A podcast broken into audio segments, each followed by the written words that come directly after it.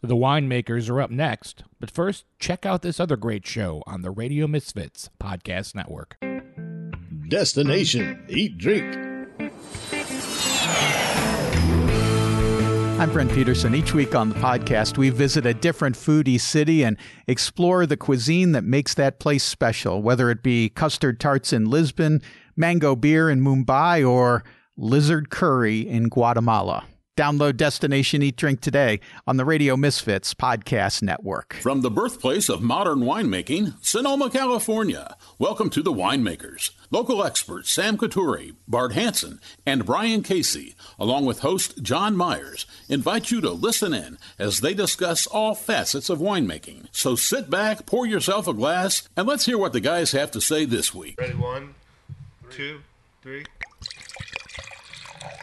That was the cold pour. Thank you, Sam.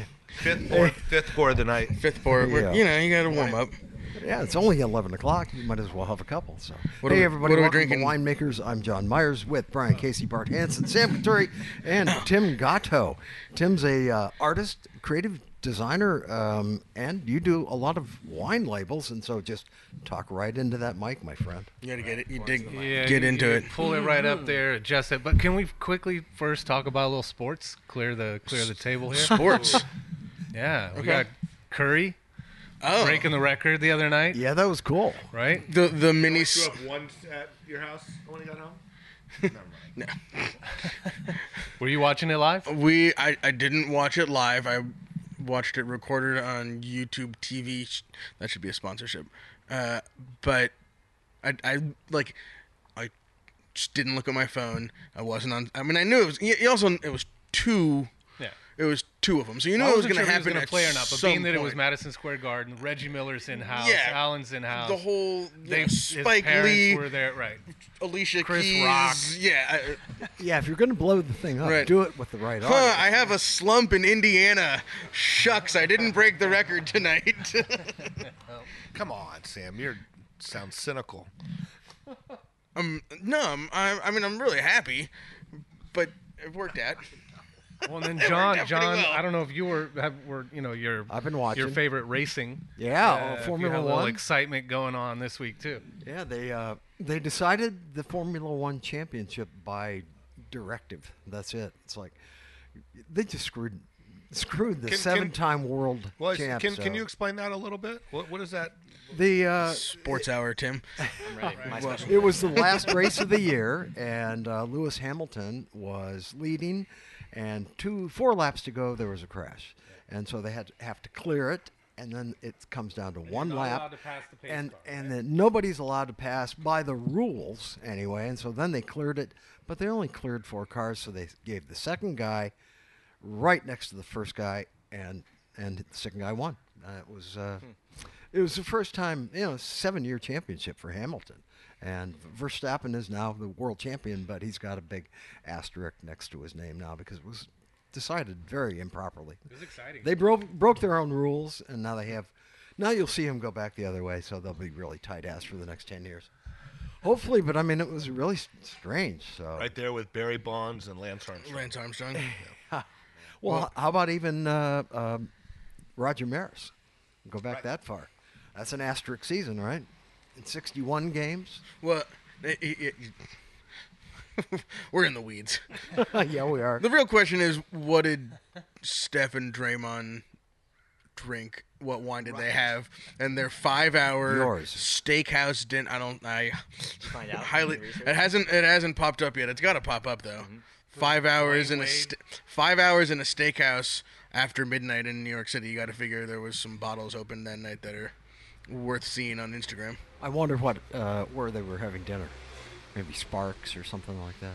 Yeah. I mean, classic steakhouses. They, I don't know what restaurant. I gotta like dig in a little further on this. I don't know what restaurant it was.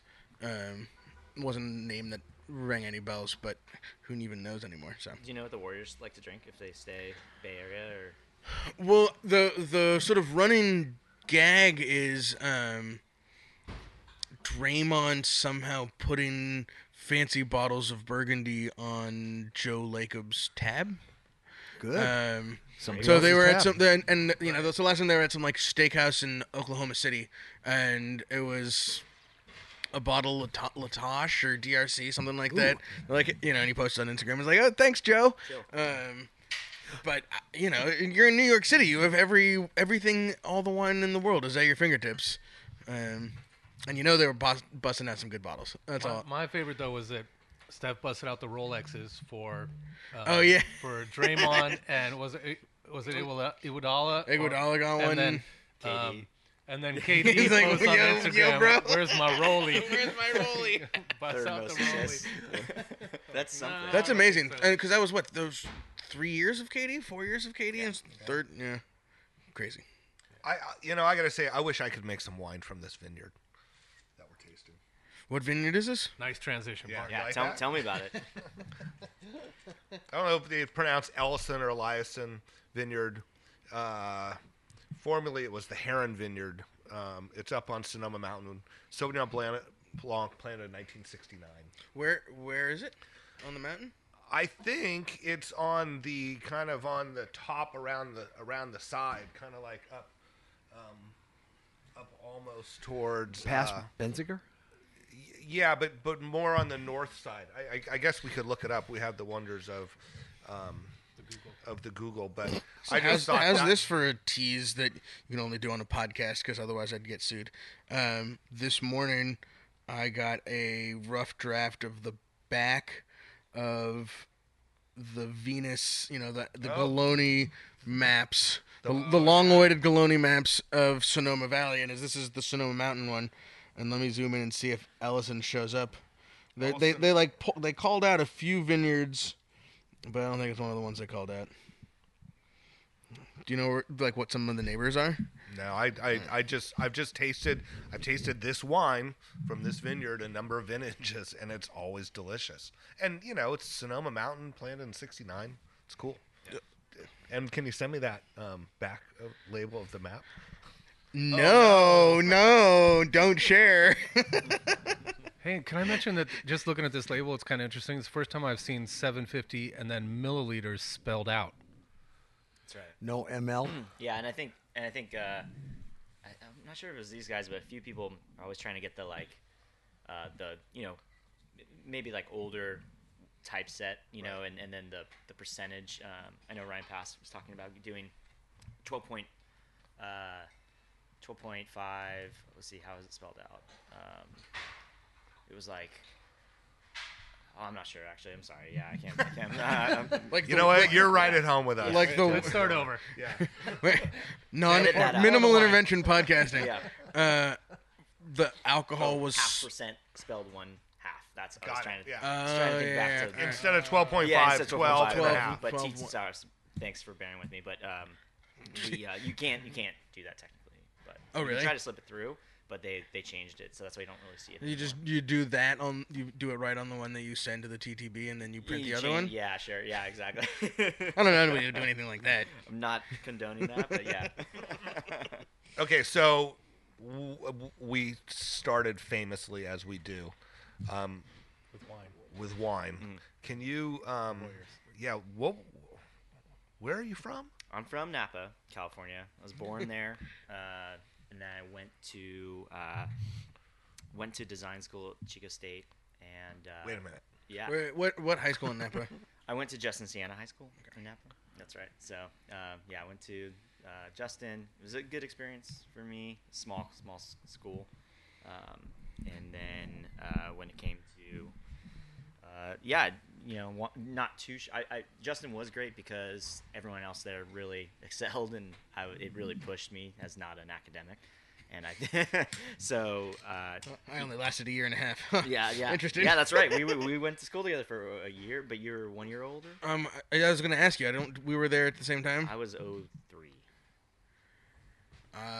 So I graduated in high school in 2001. Okay. So that means 97 and 98 were my freshman and sophomore year? I was 99 to 2000. So. Okay.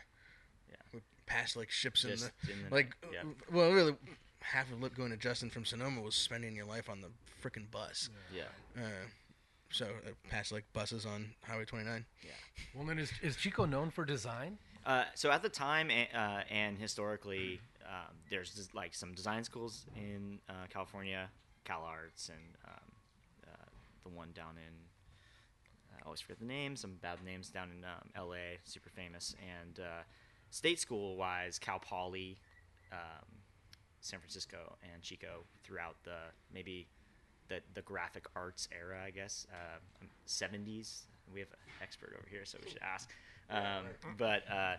It was one of the better programs, and I'd still say it's going through a transition when I left with adopting technology. So like the eras sort of shifted, but at the time it was, I didn't use a computer for the first 2 years. It's all charcoal, color theory, photography, layout. So were you good at that though as a kid? Like, were you good at drawing? I was gonna say, yeah.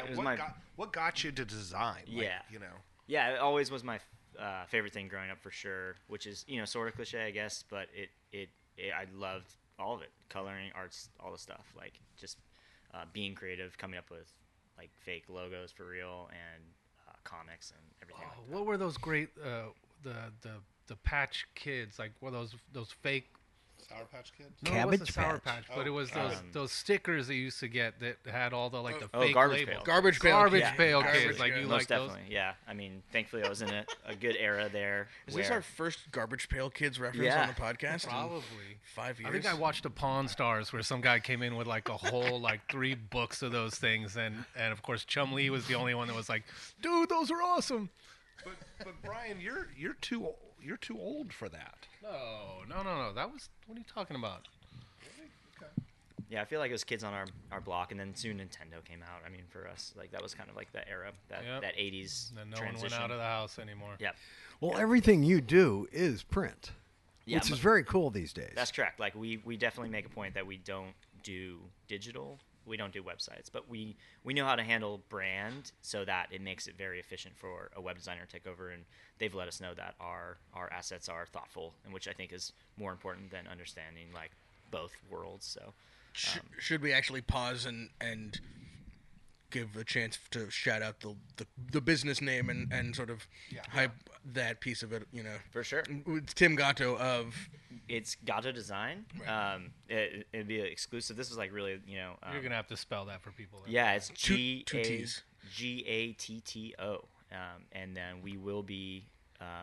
We'll be evolving our names in the new year, actually. Oh, really? Yeah. Adding a partner? Do you want to...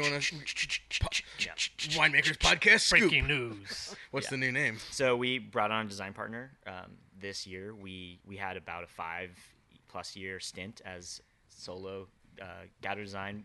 My business partner is my partner and wife. She's my project manager to keep everything actually functioning. And shout out, Raquel. Yeah, huge shout out. Make sure I paid my bills. Absolutely. And then it wasn't because of COVID, but we were getting bigger clients with more SKUs. It's more labor intensive. We had to push out timelines, and it was me getting requests, but not being able to do it. The way I did it was by staying up all night, which is not a functional way to work. Right. No. Especially when you have a kid.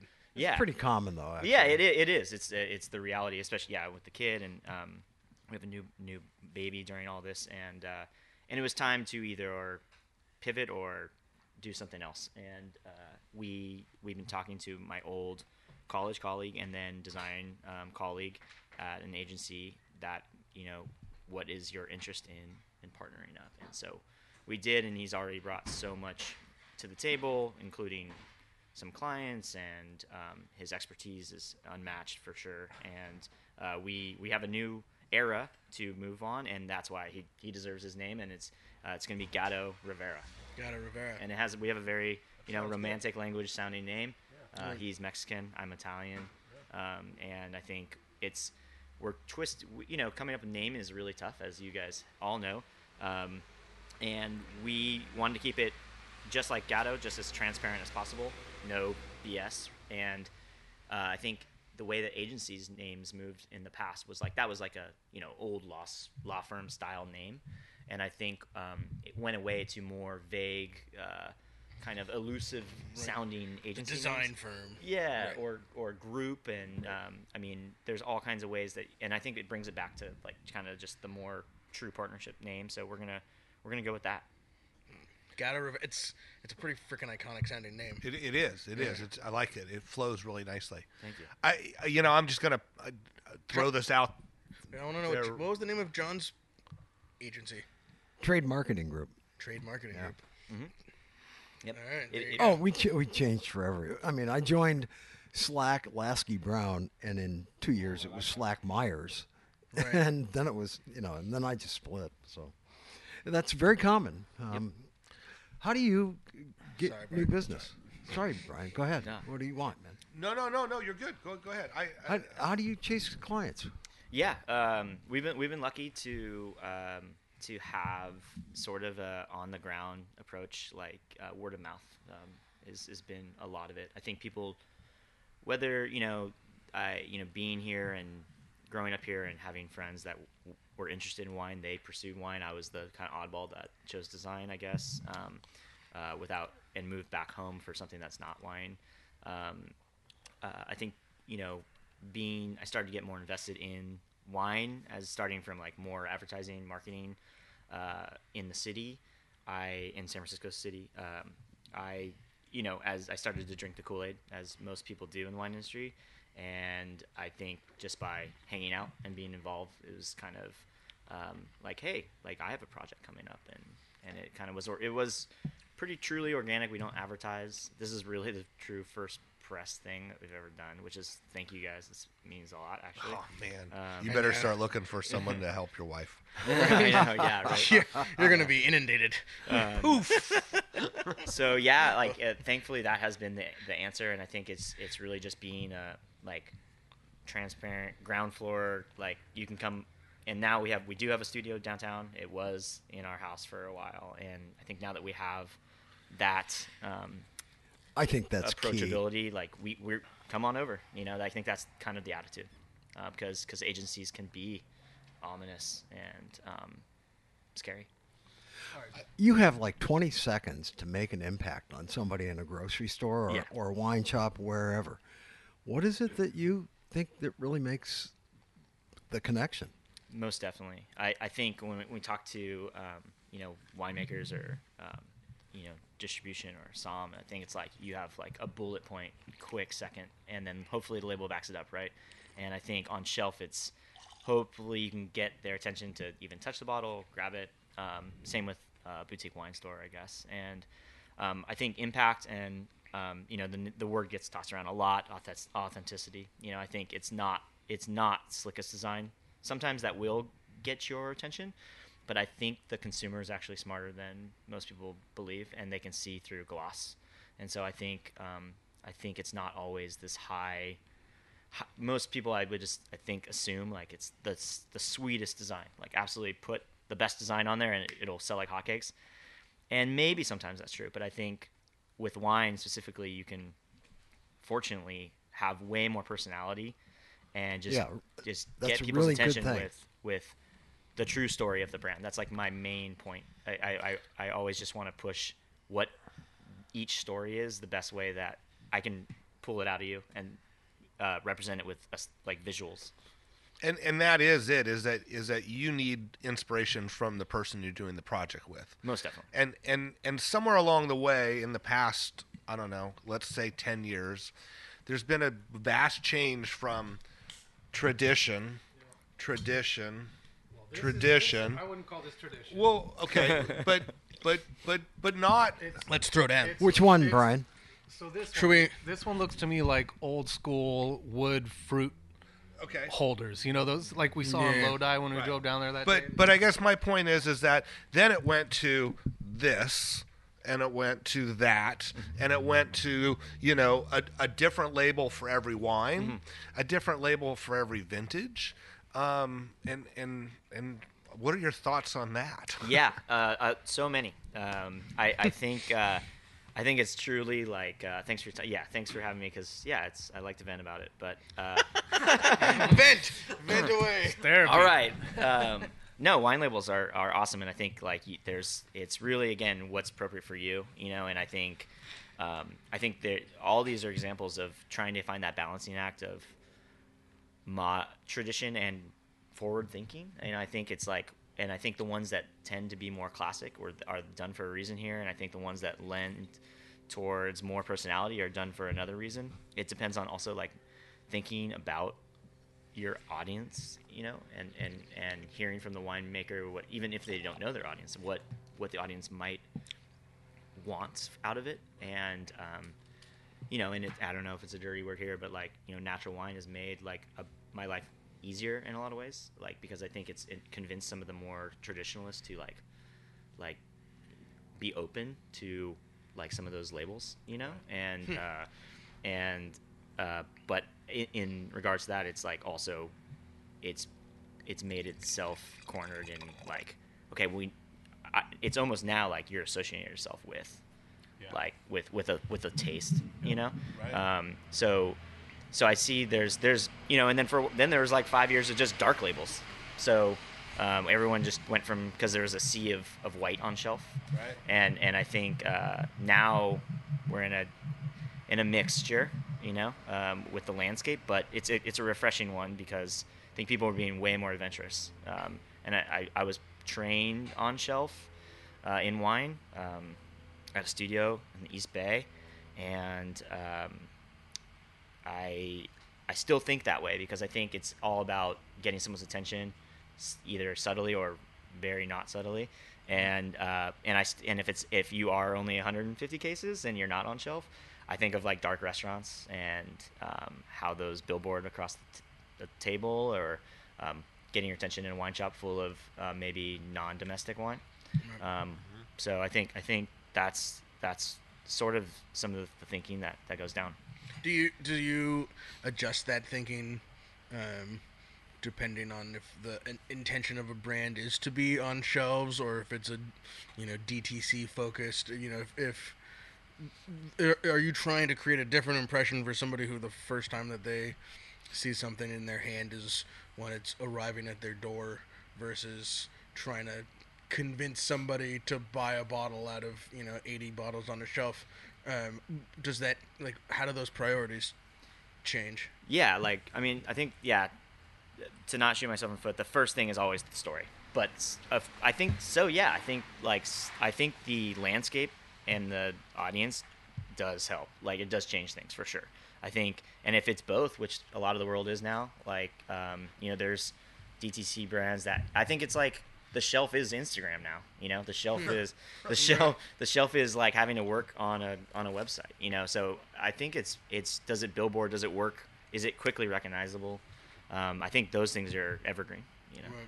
Right. What kind of strategies are you getting from your clients? Yeah. Do they share anything with you? Are your clients big enough that they use focus groups, or are they genuine enough that they don't have to? Yeah, I'm so glad you asked as well. Yeah, because I think you can, with label art, it can be truly label art. It can be, let's go for it and wing it. I have a niece that's great. You know, it can be a friend. But then I think, like, the branding component, the way I think we were trained and taught is thinking about the brand and how it is distributed, and we do take a strategic approach. We ask a lot of questions, we present back a lot of inspiration, and we like to think about it as like a collaborative partnership, because we're going to feed off of your energy the most, and that's what's going to, you know, influence the design. And so we have our clients really provide a lot of written word, a lot of inspiration, visuals, and we kind of we present it back to you as just a starting place before we even hit pen to the paper. Are they good at sharing their strategy? That's a great question. Sometimes, you know, we're working with farmers that, like, will call and be like, "I'm not answering these questions because I don't write," like, and that's great. And then so we change it up, we adapt our process to be like, "Cool, we're gonna go." We're going to talk to you, and then we're going to come tour the vineyard, because that's your comfort zone. That's so it. Yeah. That's true. And then we also have marketing teams that we work with that it's all in front of us, but we still ask questions, because it can be so black and white that the soul is lost, you know. So can we break down a couple of the labels of things that you brought here as far as like... Uh-oh. Oh, you're doing a break. You're breaking down. Oh. Breaking down. I was like, are you okay, Brian? Quick. Somebody. He's literally breaking down. Slap him up the side of the head. Hello, MC Hammer. Slap him out of it. Okay. Yeah, I mean, you know, you brought a bunch, and we'll post. We'll post pictures of all the labels for sure, so that people can see them. As Tim said, he would get us images. Brian, listening to the show, okay. He said he'd get us images, so we can post those. Actually, yeah, for sure. Mm-hmm. Yeah, it sounds too professional though. We'll just take pictures of them on the dirty tablecloth. This is a good lineup. Yeah, it's a good real lineup. Yeah, so bring some. You know, you know, is this where you do like the if we're the press now, you do like an editor's note that. The Gatto Design firm designed Auditet label also, so that's what is that, yes, right? It is. That's and where you do that. They're a paid advertiser. We don't have any paid advertisers, but that is so. So we have the Auditet that I brought. I brought a couple of Auditets out. Amazing. But talk about, you know, we have now the Pass Chardonnay in our glasses. We intend on tasting everything. I'm sure Brian does. Please, yeah, for sure. Please. Sure. But you know, talk about some of the things that you brought, and maybe tell a couple. You know. And some of the key design elements. Yeah, most definitely. Yeah, I try to really think about a range of like what is representative of the studio, but also wine and design-wise meeting. I think that's where we specialize. I think we have a focus in packaging for wine, which you know, there's a language there, and we love showcasing. Again, your story, and I think the range here of I brought a Maître de Chai, Sauvignon Blanc, Ryan Pass as a winemaker at Farella. I brought his Chardonnay from Wood Valley here. So is Wood Valley like up Lovell Valley Road? Yeah, behind Scribe. So it's like it goes into Napa County. Exactly. But technically it's Sonoma. Well, no, I think Wood Valley is technically Sonoma Valley. Sonoma, that's in, okay. Yeah. And then his other Chardonnay is up Yates family up.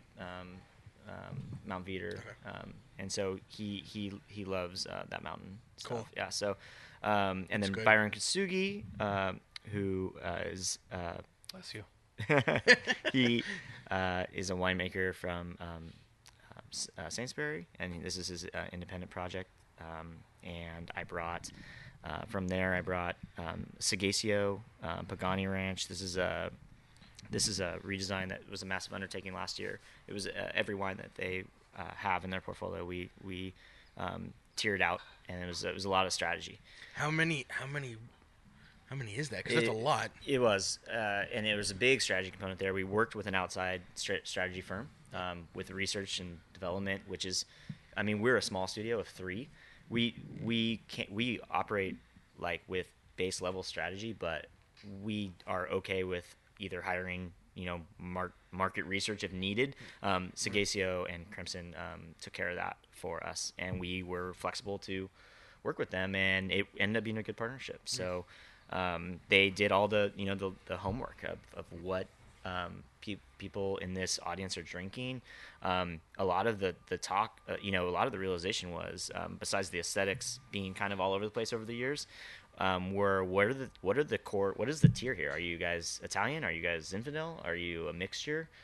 Right. And so we had to work, you know, with their research and separate the two, and then visually, right. And that was a really awesome challenge. And the result was, I'm getting into this one, but no, let's get into it because yeah, you know, go. I've either made the mistake or what I've. Just wasted my time because I could have been doing something else, and actually read through some of the comments, and it was both positive and there was people who were pissed off about it. You know, I guess it must have been the Seghesio. Nobody was throwing shade at Gatto Design on Instagram, but it was I mean, it seems very intuitive, the redesign for me. You look at those old labels and. Everything that you have on that label was on those old labels, but it was all just sort of like piled on top of each other. And you spread it out so it all like carries its own weight. Yeah. And I like that Zinfandel is the biggest thing on there. I do too. It's, yeah. You know, it's a very elegant label. Well, and it's like nice. It's like a it's a claim. It's an, you know, there is this. This is so far off the topic, but this is where my brain is, I think, because it just snowed a whole bunch.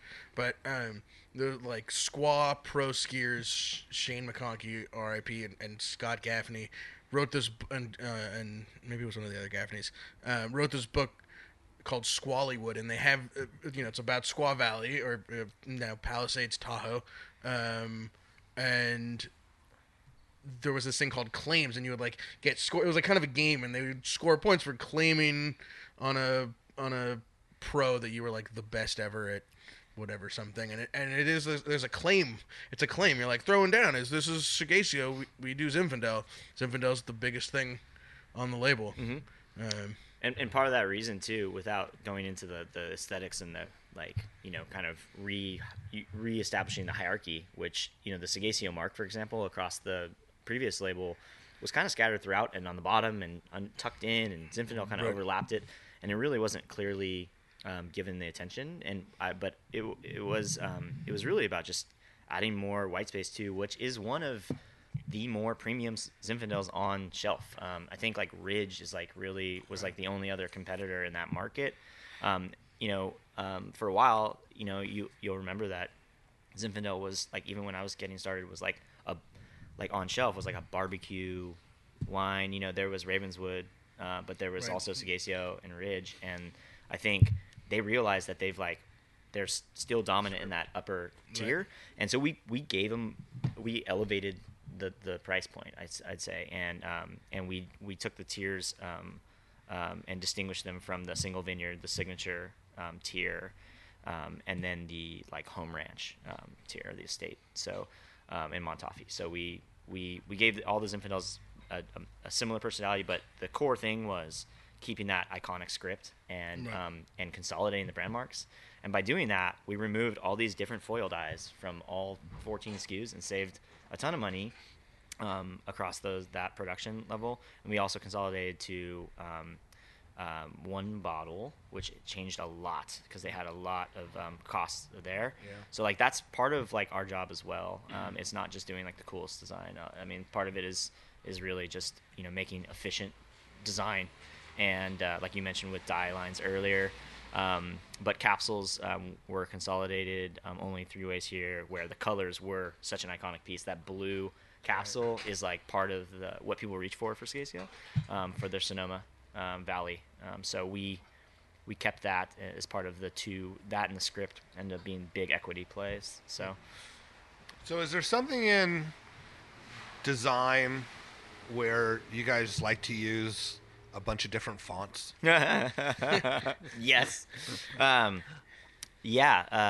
labels, right? I think it's super funny because there's an aesthetic there where you almost expect a million fonts on there. Just by the nature of their personality, but and all the given information, right? To try to you know, make it stand out on its own. Yeah, there's that, and then there's also, especially if you're dealing with more than one wine, more than one vineyard, and keeping it all looking cohesive. You know, I think it's so like typography has ended up being one of the, I think, the reasons I'm a wine label designer, because, you know, I think if you want to break down the strengths of, you know, people that do label stuff, art, it's some people are gravitated towards photography or oil painting or, you know, whatever it might be, print. And I think typography and print are like my specialty, and they just so happens to leverage to doing wine labels, you know? So, when we need imagery, we come up with the concepts as much as we can. If I can't do it by hand, we work with whatever artist is appropriate for the job. And so I think it's really trying to come up with the ideal label idea and then matching that artist with it if I can't do it. Unlike maybe, let's say, like a label artist or Stanley Mouse, which is like, it's much more about the personality of that person's signature touch. As a designer, that's my goal. Our goal is to problem solve for your brand to sell wine. Yeah. And there's definitely a line between artist and designer. I think so. Yeah, I think it's putting personal flair and saying, hey, that's a Gatto, you know, with Stanley Mouse. That's Stanley Mouse, you know. And I think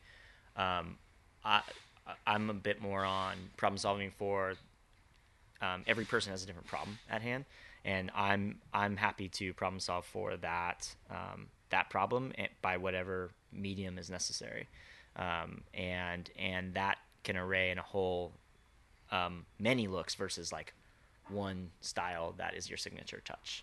So, but now I don't know. Maybe there is some cohesive thread that I'm not seeing, but typography is one of them, I'd say. Well, it's kind of like menus too, because there's like, and not at the Fairmont, but places like Cheesecake Factory or Applebee's or whatever. There's a specific way that you put things on the menu and use different fonts and then encircle things like you did. So on this Pass Wines with the Wood Valley Chardonnay, then that's in a box where you're immediately drawn to Pass Wines because it's the largest thing on there, but then the next thing is you look at Wood Valley Chardonnay because it's kind of like, hey, you're supposed to look at this because it's somehow highlighted by that box. Mm-hmm. And there's got to be science behind that. Otherwise, yeah, people wouldn't do it, right? Yep. I wish there. I mean, there's definitely no one formula. But I think as things, yeah, I would, you know, like everyone would have their own perfect label, right? And yeah, and I think along, if there was a perfect formula, there'd be no job. Yeah, I'd be out of a job. Yeah, right? So I'd take up the art side. You know, I'd go do my. I think, but so you know, when we started this off with like I couldn't remember that 12.5%, but like that is like a wine label language, you know. And there's, you know, abbreviating California to Calif period, and like. Just picking up on like thankfully we have like an aesthetic catalog of hundreds of years of French labels that set the tone. California, like when they first started, it was like, you know, we used even the same language to talk about, you know, I mean some of it, you know, it was like California Burgundy and so and then aesthetically it sort of did that, you know, like Krug and we followed that template until.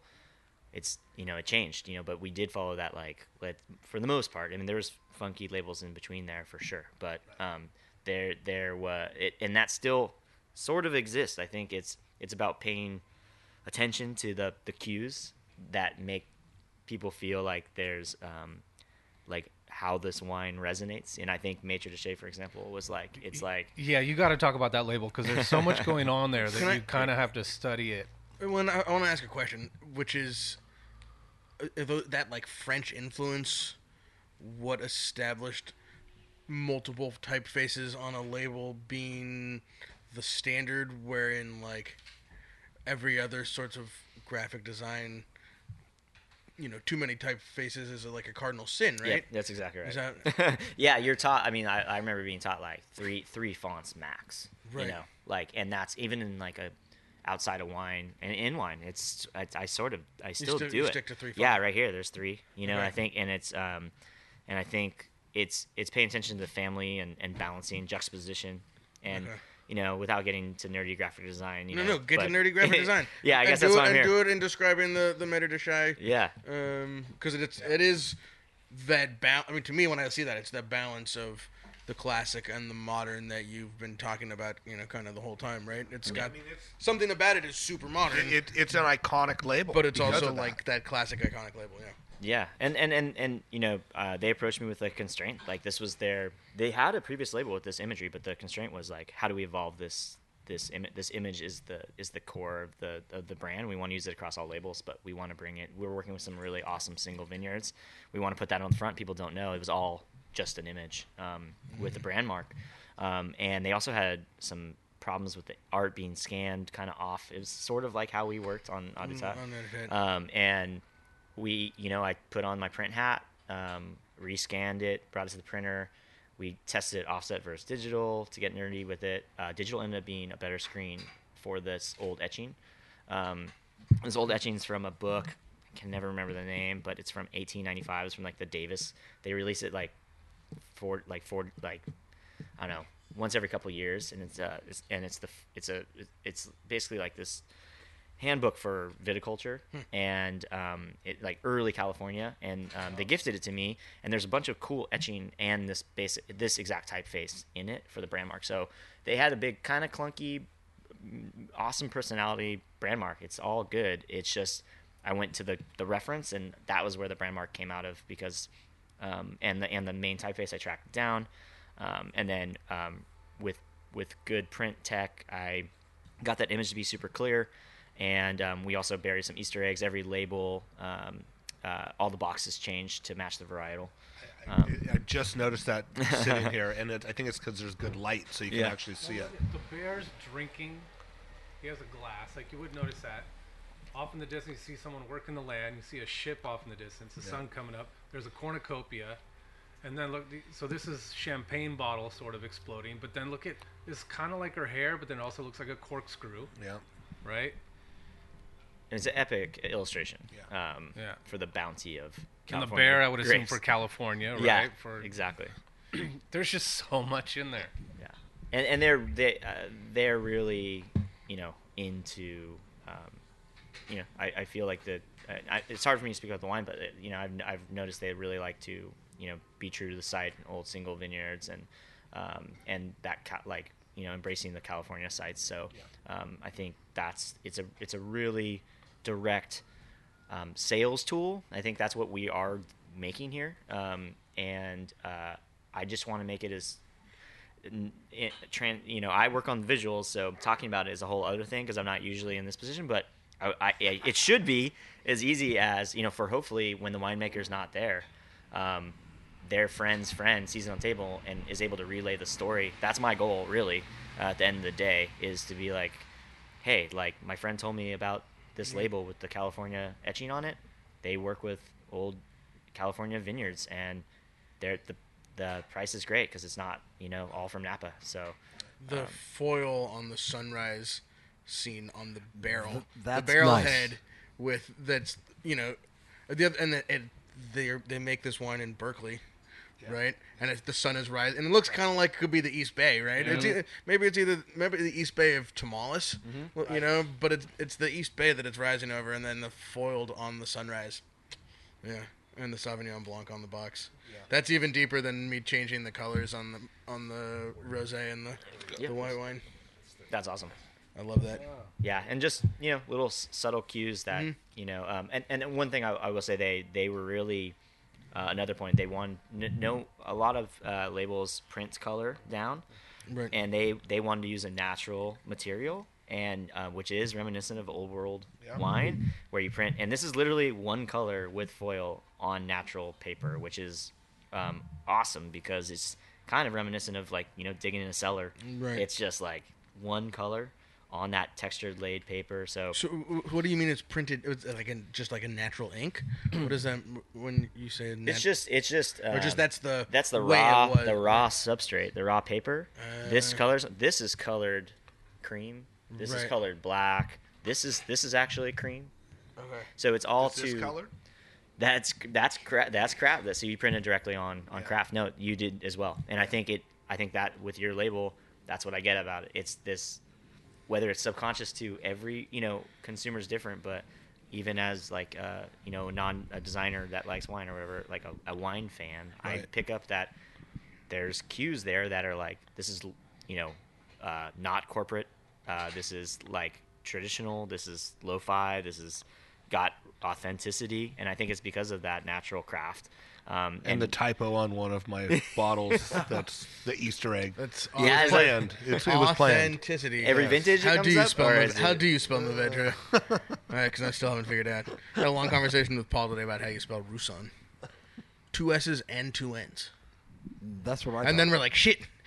We did 2019 Rossi Ranch Roussanne, and I still, and it's like still bothering me. I have to go and make sure I spelled it right on that label too.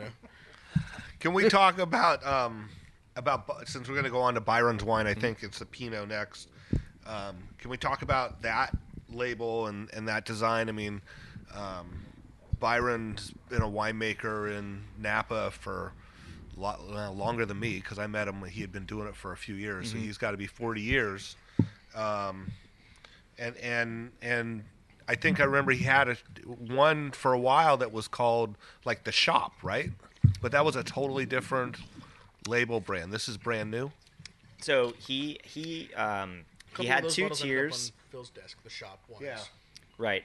And I can't remember exactly the exact differences between the two, but they all had a very similar look with a very traditional label, with script, and they all all the price points matched the same aesthetic, and that's one thing we talked about. That's totally fine, but sometimes to a consumer, it's nice to differentiate the upsell or keep the premium single vineyards or blends being a little bit more elevated, a little bit more traditional. I think it resonates with people just totally subconsciously, and the wines that we matched it to had a little bit more personality wine-wise. This one is the Pinot, but the others are Gamay Noir, and he thought that these were more, in my memory, vibrant wines, a little bit more fun. Price point, I believe, was a little bit more approachable, and he had this idea about putting some of his family history on the label. Right. These are all he has a lot of these family Japanese ephemera from prints from his family, his mother. And they were really epic, prints from Japan. And he also is a really big fan of the 4AD, like Cocteau Twins, like 80s era. Right. First time reference on the podcast. Yeah. Hey. Cocteau Twins. Yeah, Cocteau Twins. Yeah, represent. Totally. But Pixies, like that whole 80s, 90s, record label they had a very, they leaned really hard into that 90s kind of design aesthetic, which was super collage based, mixed use of typography, very tiny typography mixed with big script, Xerox, Polaroid scan kind of look. And we interpreted his art in that style to match his personality. And he's a reserved, person, but he also loves this pretty expressive wine and punk style music. So, I feel like it was a really good balancing act between his main tier and, of labels and this kind of more matching the expression to his more expressive wines. So I am really proud of these labels because they truly, I feel like, embodied like his personality that not a lot of people get to see. So that's right. That's like the best goal I could possibly have. Yeah, I mean, you're buying the wine. I guess you would pick up maybe from his last name that there's Japanese heritage, but without, knowing him or anything, but looking at the label definitely would lead you that way. Mm-hmm. And if you don't pick really up pretty Japanese, it's maybe you get the collage art kind of more expressive, rock and roll. Yeah. Hey, Tim, you mentioned script. What does script say to you, and what does it say about the wine? Yeah, script is it's another classic tool. I think I'd say, to me, it's something you can leverage if something needs to be classic. You'll see on this Bikasugi that his mark is in script. I believe it's sloop, which is I think every designer is told not to use because it's it's been beat to death. In this way, when it's bound, and that's not an offense to his brand mark. When the way it's used like this, it just makes a lot of sense, especially with the balancing tool. And then it also it is representative of a classic feel. And so in I said sloops, beats to death. I think in other worlds, it's we never use it, but in wine, it's one of those ones that you pick up. It's like the Burgundian script, right? I mean, that's what that's what it's sort of evoking in my brain. So balancing it out with some really different feel there, I think it's I love flipping people's perceptions, Well, and the offset boxes and whatnot, it's all very. It's also beautiful wine, and it's not AVA. It looks like Ava on here, and it's a word. That was hard for me as a wine designer for sure. But when you look at the reference of those old Pixies art, it was almost we had to get it legible for TTV. But I think it was about using upper, lowercase, doing some crazier stuff there, and having fun. So, it certainly looks nice. It adds some nice class on there. Yeah, and the wine is beautiful. Byron, if you're listening, we're gonna have you on the show. Yeah, shout hopefully. Out Byron. He's a truly amazing person to work with. Yeah. That's for sure. So when I first got in the business, my friend Pat Henderson worked at Kenwood, and his roommate was a guy, Ed Flaherty. Shout out to Ed. Ed's down in Chile. And then Byron was the third part of that. And I got to hang out with those guys and get to know those guys. They certainly schooled me on tasting wine. Awesome. Way back when. And then Byron, I think, has he still does something down in Chile, doesn't he? I think he does. I just from reading up on him, and if it's not Chile, that I know he does some other consulting. Stuff, it's beautiful. Very cool. Do you have favorites? And on the other side, do you have labels that you really hate? Yeah, let's mention them. Yeah, all right. I've been trying to air these for a while. No, I really try to put my I only like to show designs that I want you to pick. I don't try to like put in some kind of secret. I prefer it, and I think for that reason, I wouldn't say I'm batting 1,000, but I really like the designs that I've put out. That with I think one of the secret ingredients is that if people are into it, like, we're gonna get a good product out of it, truly. And I think it's because even if it's not my personal design aesthetic, it's something that someone can feel comfortable about selling to their audience. And as far as ones I don't like, it's almost. It's not hard. Yours. Yeah. I'm just talking about in the market. Oh, I think I'm. How do you feel about 19 crimes? Yeah, 19. Let's talk about it. No, I. But you guys started the E40 conversation before we got over here. No, we're talking about there. Yeah. No, design trends. Like, I try to be trend averse. I really try to. You have to be aware of trends.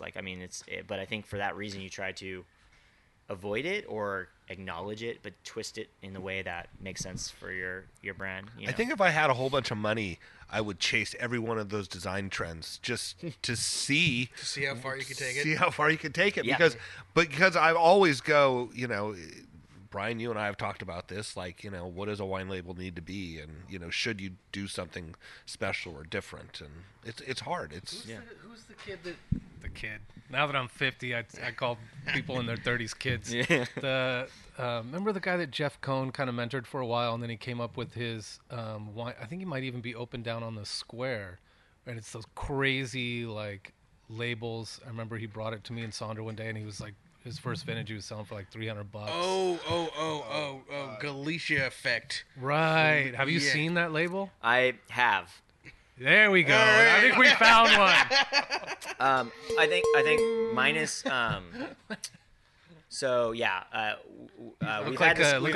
We've had discussions about this. The biggest thing that label is I'm almost positive that label that's metal costs $25. And I just label. Yeah, and I'm just and I feel like I've done homework on that just to figure it out, because it's a metal label on a very heavy, trendy glass. Yeah. And so I think what I've learned about label design is if it's not efficient, I can't it's hard for me to endorse it. Those are so to answer the question, I feel like I've drank the Kool-Aid to be the design makes sense if it makes sense for the winemaker. And when you're pushing stuff that's heavy and doesn't fit in a rack and can't ship, and then you're associating yourself with you just have endless money, I guess, and I think that's just unrealistic for most people that do wine. So I feel I always got your back, I guess. Do you guys ever have conversations about labels for men versus women?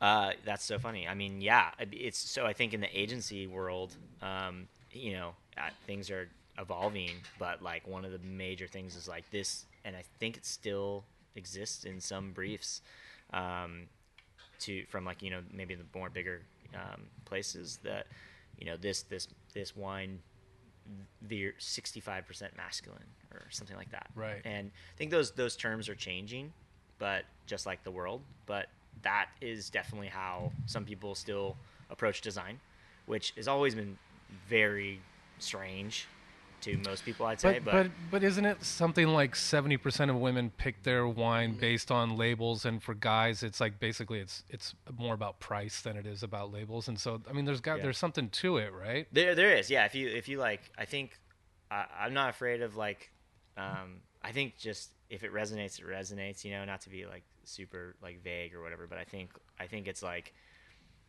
Some it got ridiculous too with some of the briefs with like it's 55% male and 45%. It's like, what does that even mean? You know, and so I think like it is a distraction from like the story is what I think. But you know, some people, regardless of gender, have this more like pretty palette or wine, and I think that makes a wine look a certain way or feel a certain way and. But it just also depends on the But also going for your demographic, right? So so immediately the label that I think of is Breathless. I don't know if you guys have seen the sparkling wine from Breathless, where it's the woman sitting on the champagne cork, like getting shot into the air. No, I've not seen. No. And it's a Cone, right? Yeah, it's a woman-owned winery. It's the women winemakers, and I think it's I think of it as like the quintessential like women's wine. I mean, it's sparkling, it's fun, it's festive, it's. Not that guys aren't all of those things. I identify as him, her, him, he. Thank you. But you can see how it would depend on like, are we, and how would you decide this? People who make wine just want to sell wine, but do you think some are consciously like, oh, we want to sell wine to women, or I think we want to sell wine to men? So then it would come into play even more. Yeah, and I think this example, and even like Prisoner, for example, is one that's like probably was geared towards men, right? But then became like this. Everyone needs it. I get, I don't know who everyone is, but a major demographic wants it, and I think it became its own like. Maybe it started with this like we're gonna like shake it up and be this like aggressive label, but I think. It goes across, lines there where people end up being like, "Ooh, I like how like bold they're taking it," or it's provocative because, and a lot of people, I'm glad I was taught on shelf because like it's just interesting to see like what people respond to, and the ultimate would be like, well, we're gonna test it to market research, we're gonna go, and get the numbers, and I'd be like, well, I feel confident in this, let's go. And I feel like we always got through because people, I think they expected it to be too masculine, too feminine, or whatever. And then everyone, they were like, we were surprised. Everyone liked it. Right. And so I think that's the beauty. It's so hard to be so abstract, but like it's the beauty of design. It is like it, and that's why it's so silly to see some of those like requests sometimes, because I think people try to make it formulaic. Right. And how do you formulate art? Right. So. I think, that's part of the conversation there. And so are there labels that, like, do you study other people's labels to kind of, like, let's say Dave Finney. I mean, I think that's a perfect example of someone who, I mean, you could almost say errs on the side of label production more than wine production even sometimes, where, like, that becomes, like, the major focus of what people are talking about with the wine is the label sometimes even more than the wine. Yeah, the reality, and I'm sure people are, like surprised that this is even a job, and thanks for even talking to me, but because it's like I'm following up, like Hardy, like this is crazy. Who? Oh, yeah. Oh, yeah, the last episode, that was a good one. Gatto Design, yeah. I feel like, and that's another label example, but anyways, I think... Yeah, I think. Speaking of iconic labels, Hardy Walls. Yeah. Well, and the fact that he has a label, but then it was also important for them to have a mark. What did he call it? An insignia, which evokes the label, but is totally different. Yeah, and I really do like the way they pivoted the personality of like what built that brand to like this newer. It was just really cool. I mean, and that's another person that I've never met, but he's in the orbit of like influenced label design in a way that like again, like I said, makes my job easier. But Finney for sure, like also never met. And who am I? I feel like I'm just getting started also, but I feel like it's like that is the new play, I feel like, for almost every wine label coming out. It's like it was the first label that was sold that had no estate attached to it for, you know, how many times now over has it sold? And I think everyone's like, oh, we don't land. I'll just make some stuff. You know, I'm not saying that's as down and dirty as it is, but potentially could be. And so I think people try to chase something. It's probably really hard to replicate, though. I'm not here recommending that, but I just think that in reality, I think people see that you can make something out of nothing and find wine along the way, which is, I feel like some of the things I wanted to show is like, I really like partnering with people that build the product and then we match a price to it and we match a look to it. I think that's where we sort of fit in, but we do work with brand ideas. So Jim Duane, who is inside winemaking, we had him on. He was one of the lost episodes. Mm. He had our Zoom learning curve episode. Yes. Did it go down? It was the technology defeated us. He did a show, and I'm throwing it out there for our listeners. He did a show with Dave Finney, and Finney got into kind of label design on it. And for you also, you might check it out. I will. Yeah. It was very interesting hearing him talk about like the photo shoots and what they were looking for. You know, because I can pretty much speak to.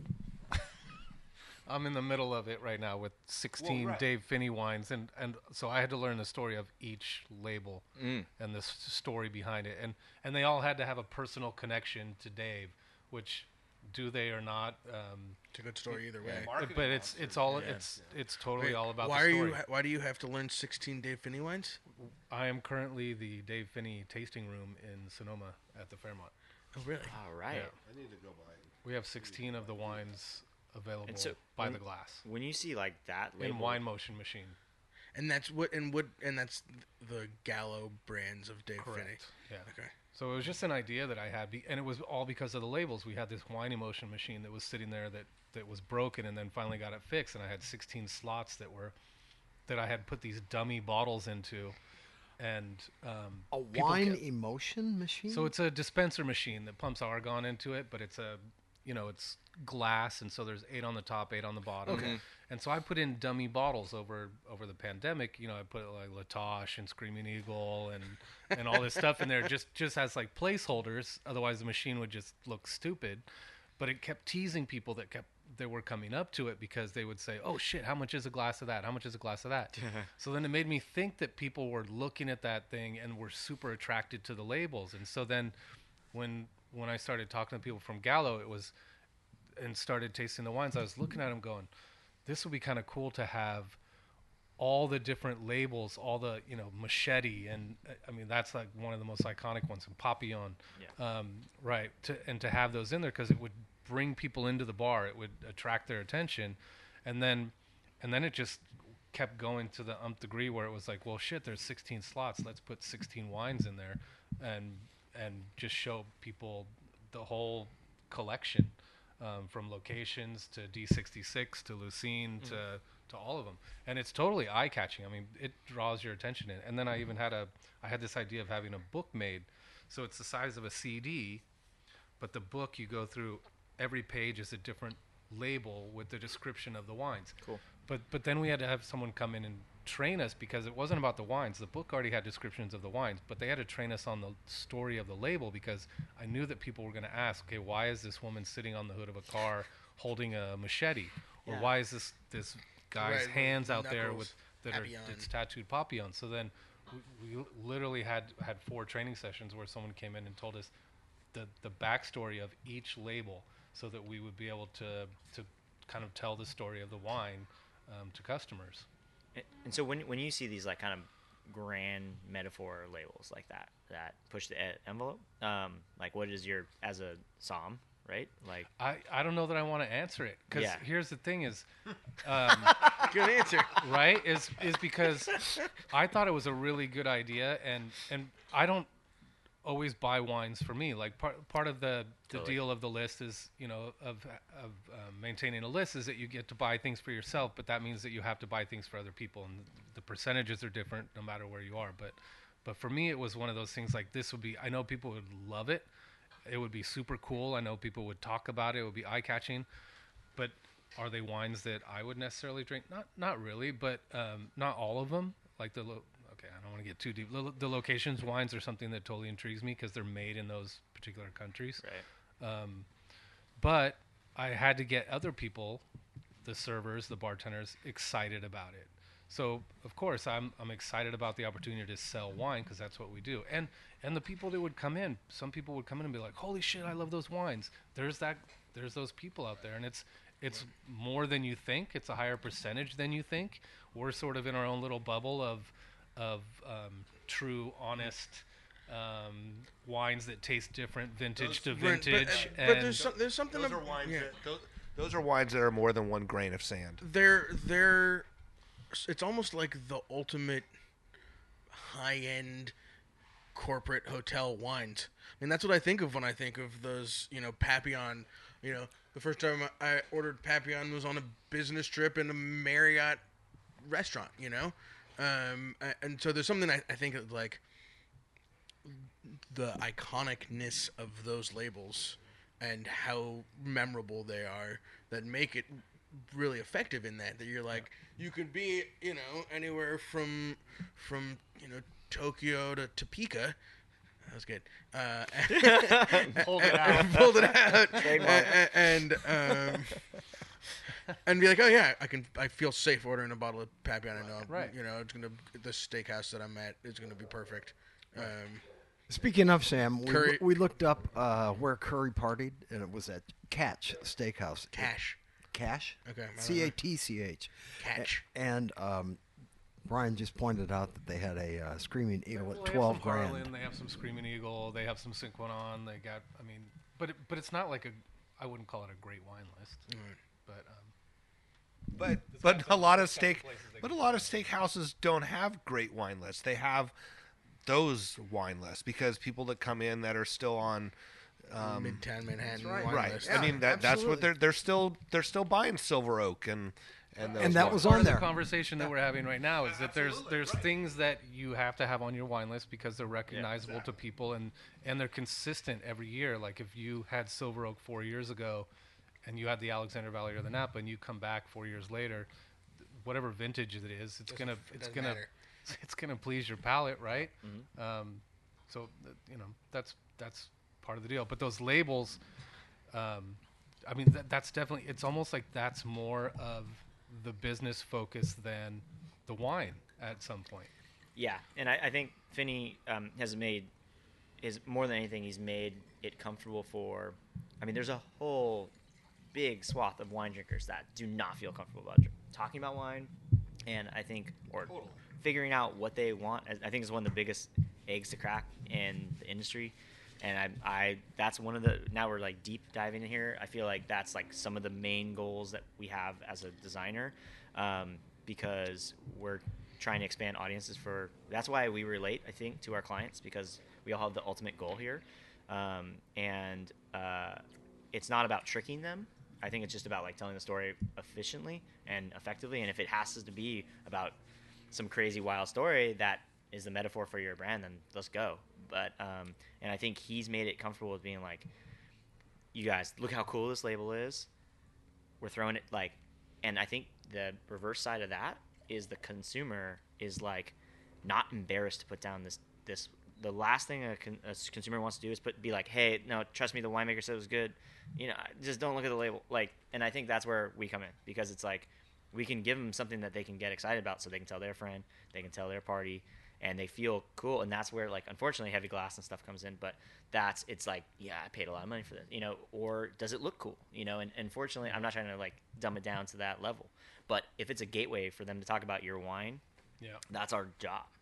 Right. It's funny. I don't know if that was on this podcast or it was a conversation I had with another Psalm where we were talking about label facing, where in the 80s and 90s, when you opened up a bottle of wine, you open it up for the host, you went around, you poured, and then you took the bottle. And you face the label out towards the rest of the restaurant. Yep. Because people wanted they could see like, and now you turn the label into the host, the person that ordered the wine, so they're looking at it. Yeah. I don't know at what point that changed, but it was like it was a status thing where you're like, let me show everyone else in the restaurant what we're drinking. Do you see? I mean, do you see that? Because I feel like I've seen that with champagne specifically. People like put it on the edge of the table and prop it up almost so that like everyone can like. I mean, depending on where you're eating or whatever, but it's all the show. Yeah, I bury that fucking thing in the ice. Yeah, it needs to get cold. Right? Yeah, I mean, champagne is good when it's really cold. Yeah, yeah. That's so funny. That's cool you said that. So we should talk about two things. One is the wine that I know Bart and I just poured, which is the Six Figures, which you're not only the label designer, but you're a partner in the whole project. That's with true. Friend of the podcast, Randy Feldman. And is he dropping by now? He's in Mendocino. He's in Mendocino looking. You got suckered into that one there. Mm-hmm. You know? Yeah. So which one of the six images on the back are you? Oh, the small one. I think physically. How could that be? I mean, look at that package. I mean, yeah, it's Randy. The wine team is awesome. Randy's awesome. We have just, we came together with like minds that Randy was coming up with like a, not a second label, but like an idea for like doing something different too. And meanwhile, some of the colleagues in Napa were doing some of the same stuff. And he, you know, we locked horns and it was a way for him to make more wines with the vineyards that he loves, and we were ecstatic. And then from, you know, he can tap into, you know, the things that we bring to the table, like design, commerce. So writing. Who are the six? Sure. Figures? Yeah. It's, I'm one technically, even though I'm just the designer, but I let everyone follow the lead, but I'm part of the voice. So I need to talk about it. I'm the designer, and then Randy's obviously the winemaker. His partner from Source and Sync, Aaron, is the like wine and finance part of the which is a big part. We got Eddie Gilbert, who is from North Berkeley Wines and Bounty Hunter, doing writing, and he knows about sourcing and blending, and he's kind of a force. Then we got Tyson Cowley from Offset Partners, who is e-commerce, and then we have Brett Smith, who's the only non-wine person. And he's my family friend, cousin, who we'd been talking just like, man, like we have all these people buying, you know, you go to the city, San Francisco, this is kind of the scenario. This is like kind of how we formed the audience too, was like they go to the local market and they're like looking at this French wine, they're looking at Apothic.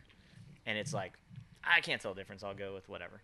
And not really enjoying themselves, I feel like. And I feel like it, but they come up to Napa and they're like, oh, cool. I just spent $180. Like, why is there this big a difference between the like and what we? It's really a way to like sell, you know, wine from our town to our audience, and give them really true vineyard expressions, really farmed wine, and not, you know, let Randy do his thing with the sites. And so we trust Randy's like, you know. Vineyard choices, like he's a gem. You know, I wish he was here to talk about. This is the San Giacomo Merlot, Kimberly Cab, and Bedrock Alicante is 3%, I believe, is the percentage on there. So it's just kind of a little extra. But can I read the haiku in the back? Yes, yeah. And branding wise, it's supposed to be fun. Dive in, you know. And this is gonna only probably come up every 2 years. This is sort of the one-off, more élevage wine that we do. The red blend is more just like fun. Like I think it's 9 months, and that's also six varieties. It is six. That's what we started as, and it has evolved. And we, as a branding person on the job, which I feel more comfortable talking about than the wine, is I just love the wine, so that's easy to talk about. But like, you know, it's I joined this to learn about what I offer as on the other side. So now I'm like, oh, we gotta get glass, corks.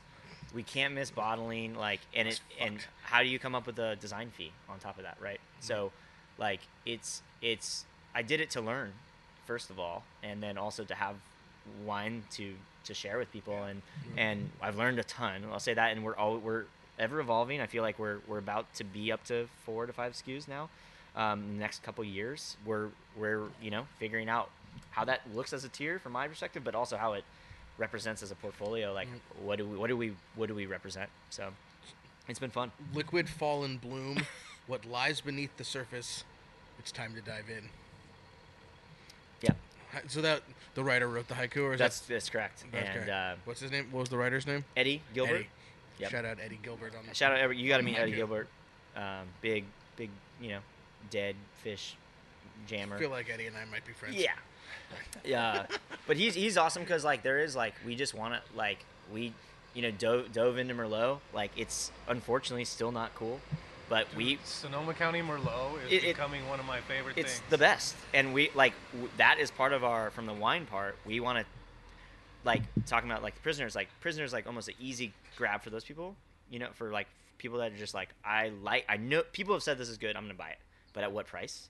And it's a luxury price, and I feel like we're you know we have a price that we feel you know is representative of the farming and the grapes, but. We're not. We also want an approachable price point, and we want to just be like, hey, like you've probably heard Merlot was not cool from like a 20-year-old movie, but like, guess what? It tastes like this, and you probably didn't even know that Merlot like tastes like this, you know. And so it's really just about like again, just like sharing communication. Yeah. So will you tell people how to get Six Figures wines? Absolutely. Yeah. So. It's sixfigureswine.com. He pulls out his phone. He's pulling it out. All right. Well, while you're looking that up, here I got it right here. Six Figures Wine. Oh wow. Sixfigureswine.com. And we have a mailing list sign up. It is an intimate club. Oh wow. Get it. This makes sense, right? You a snap? Nope. It's at Six Figure Wines. Sixfigurewines.com at Six Figure Wines. Check it out. Instagram. That's right. This is the theme song. Oh, thank you so much. And I've been waiting to do that this entire fucking show. I had it like queued up on my Spotify. Oh yeah. Because of what we're gonna talk about. Yeah, next. please. Oh, this wine tastes old. No, the wine is really good. We'll talk about Randy's Six Figures. The sell some Six Figures, and then we'll talk about 40 Water. I'm glad you like it. Okay. Sorry, I'm doing a. That's the class that I'm going to next is Old World versus New World. Mm-hmm. So we're tasting same varietals but Old World. Are you leading the class or are you taking the class? I am part of the. There's two of us leading the class, so I am leading the class. Is this for Fairmont employees or? Yeah. So we have Chablis versus Chardonnay. We have Burgundy versus California Pinot. What producers are you bringing in? So trying to make it introductory for typicity. A lot of people that we're doing the class for. So keeping it very very California versus very Old World in a way. So you know what I mean, like landmark Chardonnay versus Chablis. Right. So that there's an obvious difference that, make it really that you simple. Can show people. Yeah. Put it right up front. Right, but this tastes Old World to me. This Merlot, it's got like an Old World feel. Yeah, definitely.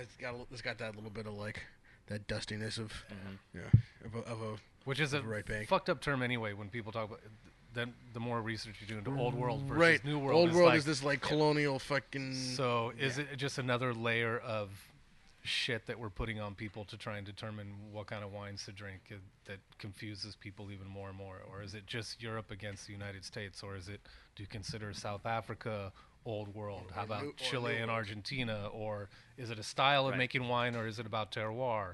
Or is it about the process, the facility that you're in? Or there's so much more to it, but we're going to keep it really simple, just about taste. Yeah. Anyway. Awesome. All right, thanks. Thanks for having me on the show today. No, thanks for coming, Brian. Yeah.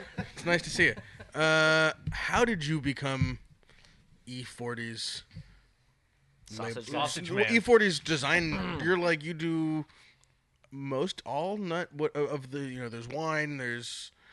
How did you become the E40's designer? So yeah, I was at a studio. Shout out Tony Austin, Austin Design Group. He's my. I had the reason I'm even in this conversation for sure is because Tony Austin. I was there for 5 years. It was like an apprentice position, even though I was technically just designer and then senior designer. But it was an old school. He was also from Chico State. Antonio, my partner's from Chico State. So there is this like familiarity that we understand. Reason to go to college, kids. Yes, Chico State, check it out. Well, I also feel you like won't have Chico, a bad time. There's a like a label gene in Chico, right? I mean, you think about like Sierra Nevada and then all the sort of like renditions of their label and how iconic all that is. Is there like am I like pulling a thread that exists back to what's up with Chico? You are. You know, it's Sierra Nevada's a force there. When I just started at Tony Austin's Austin Design Group, he had just wrapped up the evolution of the what was the previous Sierra Nevada packaging, which is pretty much what you see now. Right. They've gone up and back and around again with the design, but it's the core of what Tony Austin did for the brand, and he's just like, you know, a trained art director, you know, who Curry knows coming in after taking himself for a walk, yeah, dragging his leash, right. And so it was awesome working there because like I didn't get to work on that project, but I was thrown into the fire with extending that design to can. It's probably like that was one of the bigger things that I did there, because at the time craft beer wasn't even accepted really in can. I mean, it seems like it's been forever, but it's really. Hi, hey. Althea. Hi. Oh, pupper. So it was really, cool to work on that. I think, you know, part of that was maybe that Chico State connection. I'm not too sure how he got that, but. Probably because of his craft with wine labels, you know, and so, one day, he's like, "Hey, you ever heard of E40?"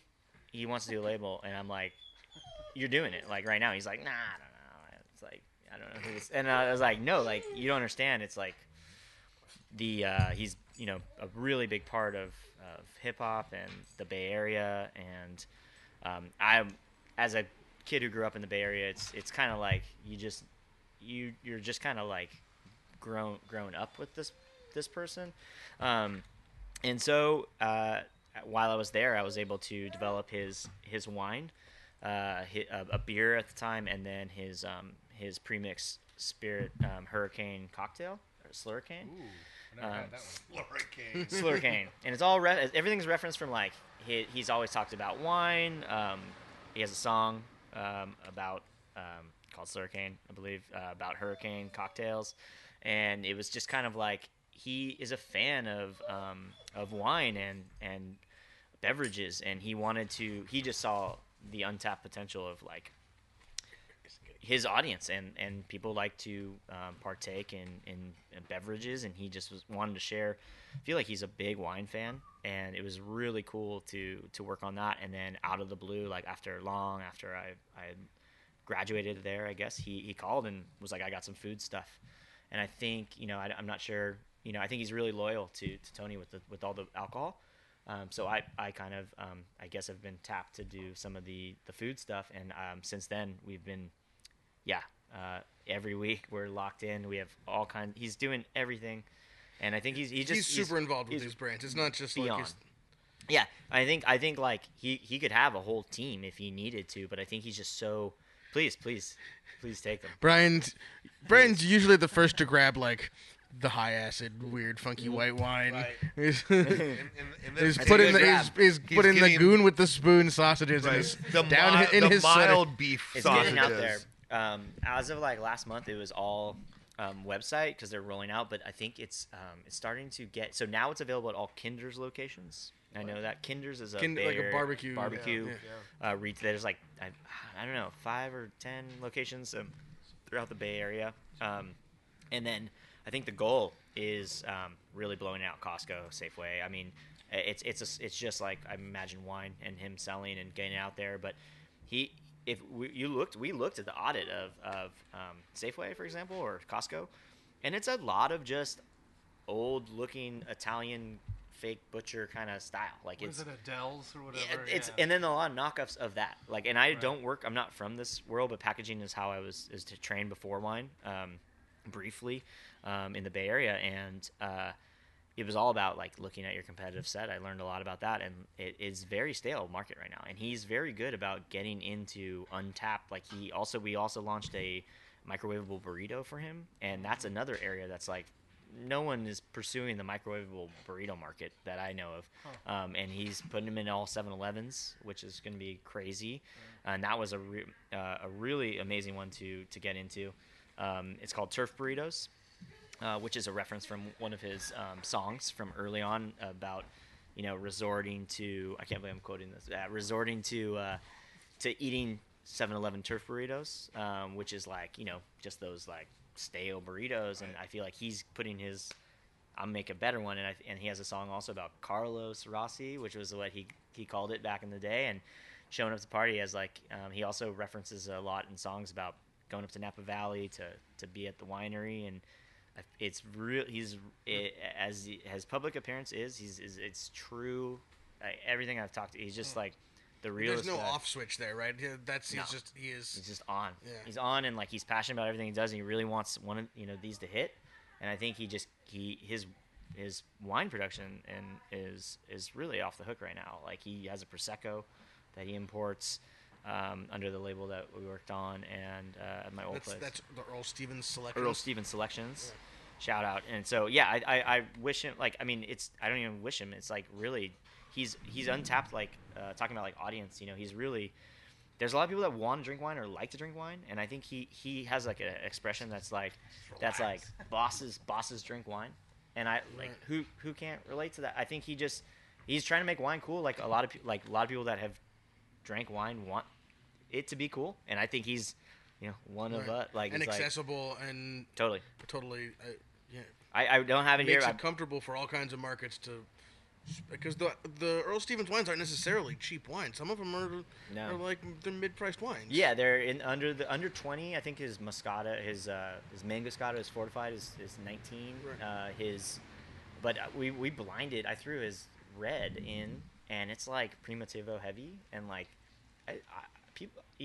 people were like, oh no, this is like totally, you know, not saying this is conventional safe way. They were saying, like, talking about it, like, you know, this is good drink, and I think that's why it resonates with so many people. It's like, it is good wine, you know. So okay, but Tim, you didn't put the website on the packaging. Let me see that. Is there no? Let me see that.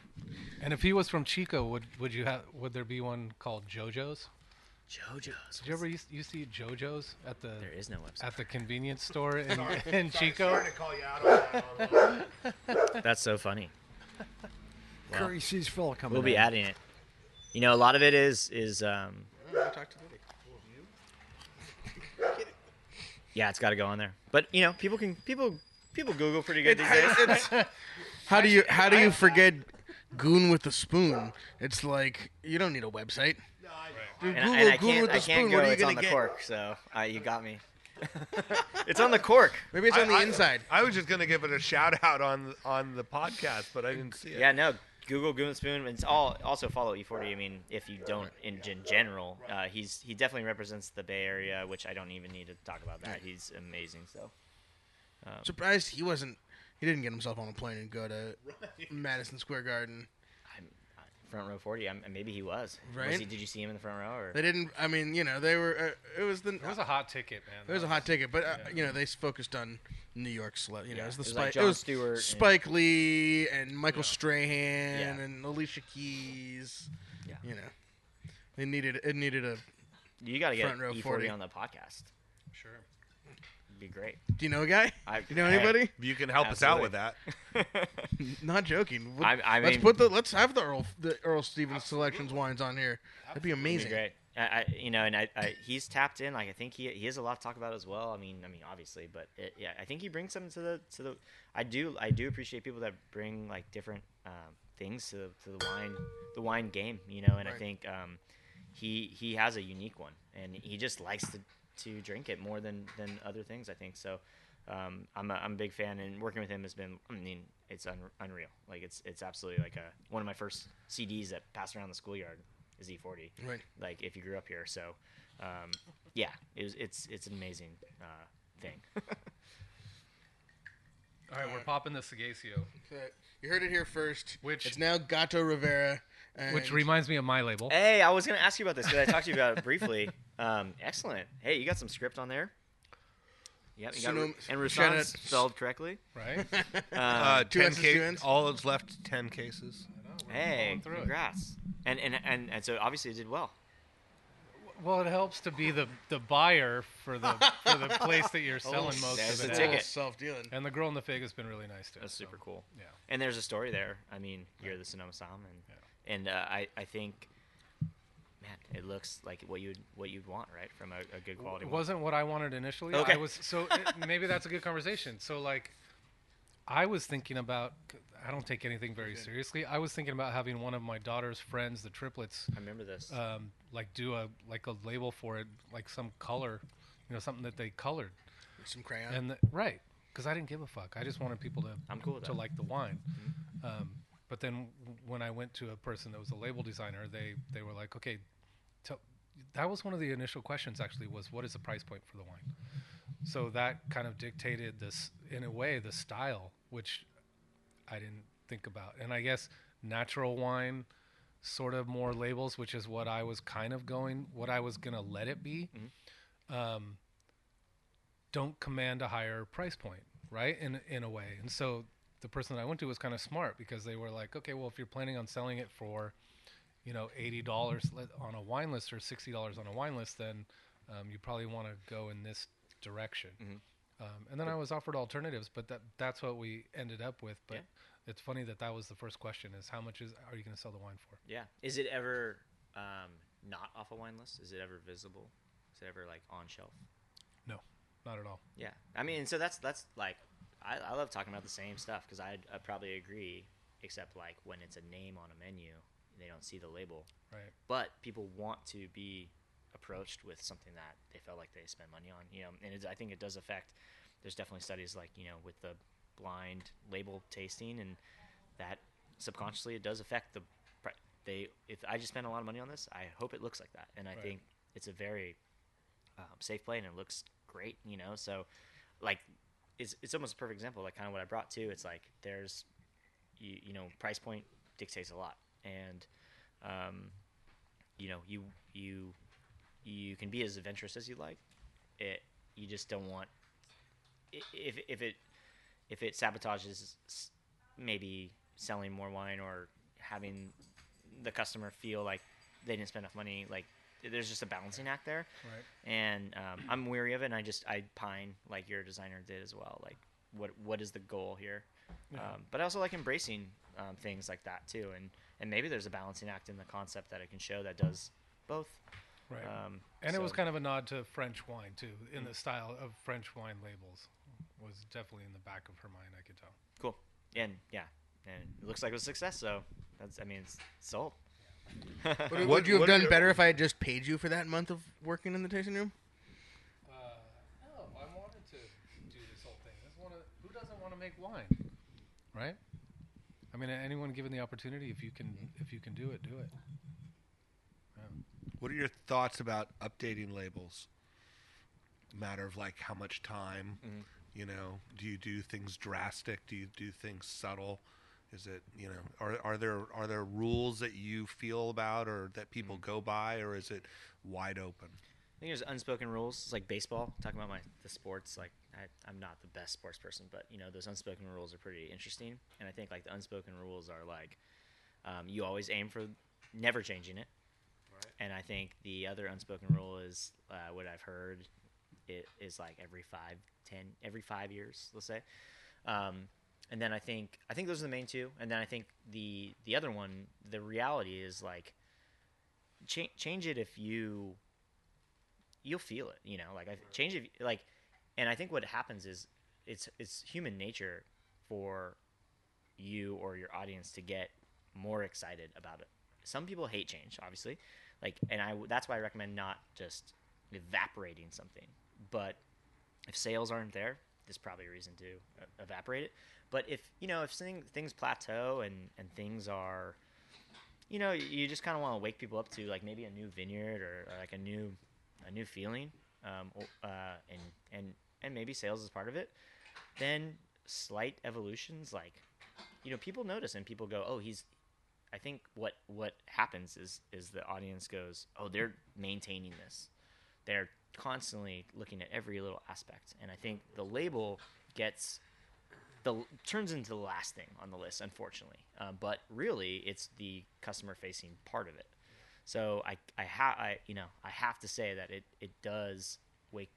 I'm not saying change it every year, but I think it's definitely like. And I'm a big fan of feeling people out. Like, I would never change a lot of labels, but they do change. And that, like this one, for example, that we're touching, in a lot of ways, I was like, ooh, I don't know if you touch that label. But when they came with like, no, we're actually just trying to respect it, all the equity that's worked. And I read every single comment on as it goes. You? Oh yeah. I'm sure you did. I'm a big fan. I'm sure you were. I'm sure. And I feel like I fared better than Schadenfreude and a little bit of like self. Where was this that you read them? I must have been on Instagram. Oh, just on the Seghesio Instagram page, I believe. I'd say ratio wise, I did all right compared to some other redesigns out there. And anytime you change anything, somebody's going to complain. They're going to be mad no matter what. Some of them piss me off, like some of the classic labels that I've seen, and I go, "Holy shit, what did you do that for?" But I think what would be cool is if you do that, is to then every once in a while release the old label. Sure. Right? To like remind throwback people. Jerseys. Right. Yeah. Totally. Yeah. There's some that I wish got closer to that. They evolved too hard. And I mean, you could argue, this could be polarizing to a lot of people for sure. Maybe it got fancy, but I think we put more attention to the things that make this label like even great. For Seghesio though, just from a person who sells their wine, currently has it on the list, the people aren't ordering it for the label. They're ordering it because they know the wine. And so when you're bringing it to them and there's not like a drastic change on it, it's not like, hey, we're saying we're reaching out to a different audience or whatever. It's it has a lot of the same remnants of the old label, but people aren't ordering it for the label. Now, I don't work in Safeway, so I don't know what it looks like on a shelf to some people, but I know that people order it at the restaurant because they know the wine, they're familiar with the wine. Name. Yeah. Yeah. And I think that's another unspoken rule. Like, it's like, the label doesn't like, it does, but if the majority of the story is like winemaker, like vineyard, like the label's like whatever, like why would you even convolute the story, but yeah. And this is kind of the same thing. It's like name, It looks like I remember. It looks premium. Like, I'm ready to buy that. And I think that's the world I played in. I just was sure. I just did not want to, like, reinvent. Why would I reinvent the world? So, the wheel. So, like, that's why I'm happy with this. And, yeah, and if people, part of my job is redesigning things. And I'm careful with change. I feel like I keep it in my best interest to not nuke a brand. And I'm happy with this, but again, we'll see how sales are. And I feel like if, that would be my true test, because if they're not adding up, then it probably won't be me redesigning it, I put my best effort out and I feel like I evolved it tastefully, that a Seghesio fan is going to be stoked, but also maybe I I've seen a few comments on my post too about it, of my old teachers, saying like I was drawn to this new design, like it looked really great on shelf, and if my two typography teachers said that, I was like, okay, right. But they're not, what does that mean? They're experts, not. Yeah. The thing about it is it for me specifically with this one allows all of the elements their own time and space. The way that the other one it had all the elements, right. But it, they're all on top of each other. Do you remember it was like built into each other, and then they had like different color foil, and it was hard to read. Yeah. And so that was like number one. Like, you want a label to be legible. That's the other thing. Like, legibility in a label, like, you could be argued as like provocative, I guess. But at the same time, it's like, man, that's why I said about type is like, at the end of the day, what are we drinking? Right. That's it's the full function of what we're doing here. Right. It does have. It is. We can talk about the art of it all we want. It is. Yeah. It is at the end of the day serves a purpose make, you know, because without labels, all these bottles look the same. Right. Right? It's just a bottle full of red wine. Yep. And you're, you know, it has no, you know, there's so purely pragmatic right. reason of having it. So the Kenwood Vineyards label was, you know, somewhat iconic. They went 25, I think, years before redesigning it. Mm. And one of the things they did when, and for those that don't know, it was an etching or a drawing of the tasting room, which was a, you know, old redwood barn. And when they redesigned it, they shut the front door on the tasting room. Mm. On the early ones, it was always open. Mm. And they kind of did a little market research, like did people notice it? And eventually they did reopen the door. Whoa. I believe. Just a minor thing like that. Yeah, and maybe that was just an inner struggle between, you know, factions in the winery, but it was something that was talked about. Like shutting the door kind of was taken as a negative connotation. I don't know. I'm excited to see what the feedback is, you know, like if people are like, no, it needs to be like funkier, you know, like, my association with Seghesio is this, but I feel like based on my reaction so far is like, no, I'm paying almost, you know, like $75, you know, or like whatever this might be, you know, 35, the range is 30 to 75 $75. Yeah, I think this people is probably a $75 bottle. This is and this is a great expression. I really like this wine, but I think, like, you know, people. I think that was part of the feedback from the research, which was really valuable. I mean, we did a roundtable dinner at the property with people that volunteered for this discussion, and we picked their brain on like what Seghesio meant to them, and they're like, oh, we'll spend money on wine now because we get no time to hang out because we have two kids. Right. And that, like, we diagnosed the market, and that was one of the benefits of working with a little bit larger place, you know. And imagine having these focus groups for stuff, you know. It's like, it's pretty invaluable. And so to be there and to hear people be like, oh, I'll pay way more now because I don't even get to hang out, you know. So that was pretty cool. Interesting. Wow. I said to Sam, I said, can we talk an hour plus about design? I know. It's perfect. I was worried about that too. I mean, we could keep going. I had no fear. Yeah. Did we do a 2 hour? You're going to have to edit this thing down. No one's going to watch it. We've never edited an episode. No. Really? No. Entirely, mostly out of is it edit? Aptitude or attitude? It's not hard to say. Is it edit or ed it? Send it to Ed, and he'll do whatever he wants to it. Yeah. Ed may have been editing it all the time. We wouldn't even know. I'd have to listen. No, he doesn't do anything. Unless there's a problem. Shout out? Well, let's talk about Burgess, because we can end on that. Yeah, I mean, Burgess is an old winery that has new ownership now. What is it? 72 has new ownership, and they kind of went through a redesign and, you know, new branding, new winemaker, new everything, right? Right? Now new everything because it doesn't exist, correct? Everything, yeah. What was it like working on that? Yeah, I mean, wild to be in tapped. The middle of glass fire, right? I mean, totally. Yeah, I got tapped, like, I think right before this went down, I think. It was right around there. Yeah. So it was like pretty you know, it was pretty crazy time, and I don't know, humble to be contact kind of thing. And again, I think it comes from that word of mouth. I wasn't pining for this job, but like stoked to be in the conversation about it. And I'm guessing they saw my you know, what's that?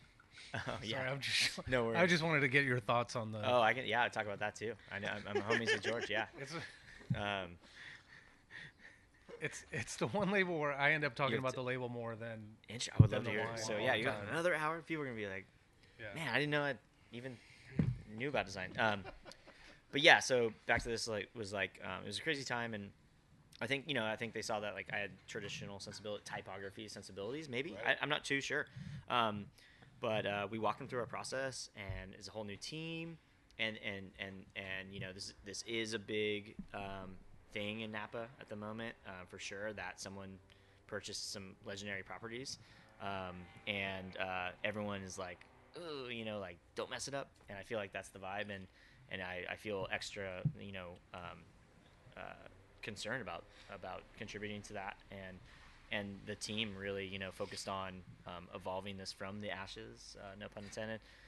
But design kind of went, you know, sideways there for a bit with some of the classic labels that Burgess had. And so we honed in on that, and we resurrected the diamond shape from the illustration and the B from their old label, and then also so the goth like kind of calligraphy B there, and put that as center of place, and then we put this real honey bee down there at the bottom because that was always an Easter egg on the back.